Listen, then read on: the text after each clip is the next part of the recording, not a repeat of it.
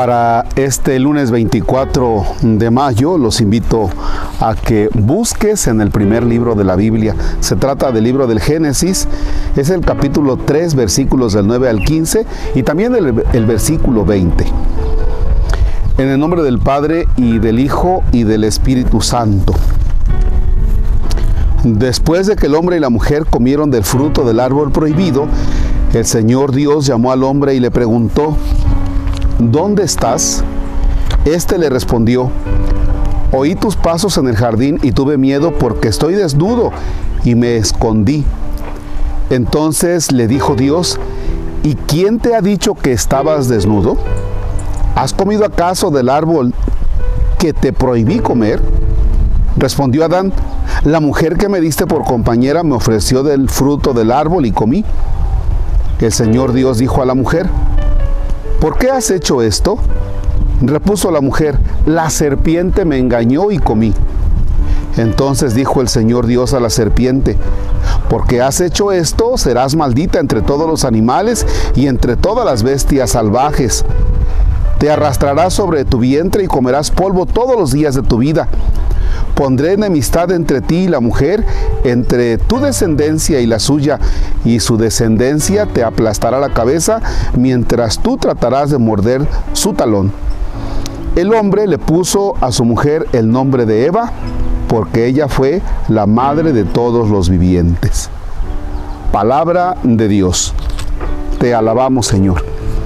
Fíjense que Realmente este es un pasaje de la escritura que en lo personal me llama mucho la atención cuando le pregunta a Dios a Adán, oye, ¿acaso has comido del árbol que te prohibí comer?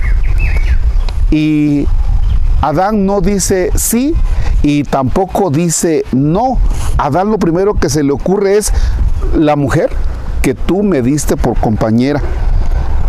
Y además, fíjense todavía, casi echándole la culpa a Dios, si tú no me la hubieras dado por compañera, pues nada hubiera pasado, pero tú me la diste.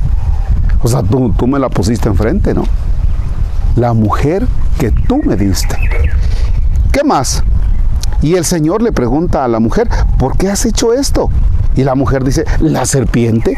O sea que entonces se trata de buscar culpables, ¿no? O sea, vamos a buscar la culpa. Adán busca la culpa en la mujer, la mujer busca la culpa en la serpiente y nada más porque la serpiente ya no tiene a otro que agarrar de puerquito o de chivo expiatorio, ¿verdad?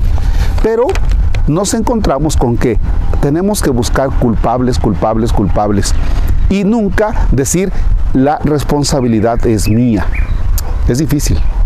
Oigan, fíjense que eso no nos ayuda a nada, porque no nos ponemos a trabajar. No nos ponemos a chambear mientras que estamos buscando culpables. Papá, ya deja de buscar lo anterior, deja de vivir de lo anterior y mira hacia adelante. Te toca ahora realmente mirar hacia adelante. ¿Ya? Oye, ¿y por qué tomas? ¿Por qué eres alcohólico? Ay, es que fíjese usted que mi papá era alcohólico. ¿Sí? Y vengo de una familia de alcohólicos. Entonces por eso yo soy alcohólico. Ah, qué casualidad, ¿no? Oye, ¿por qué este chamaco está metido en cuestiones de delincuencia? Ay, pues fíjese usted que da la casualidad que está metido en cuestiones de delincuencia porque viene de una familia disfuncional. Ah, válgame Dios, ¿no? O sea, todos tienen la culpa menos yo. Incluso yo como sacerdote, oye, ¿y por qué no te pones a chambear? Ay, es que mis hermanos sacerdotes, oye, ponte a trabajar tú. Ponte a trabajar tú. Y ya no me quiero meter en otras cositas, ¿eh? No me quiero meter en otras cosas. Pero eso también lo recibimos cada mañana. ¿De quién es la culpa? Ah, no, mía no.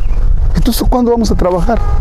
Entonces, ¿cuándo vamos a agarrar el toro por los cuernos y vamos a decir, yo soy el responsable de esto. ¿Sí? Mi familia, mi papá era alcohólico, sí, pero es otra historia, yo corto con esto, yo voy a hacer hacia adelante.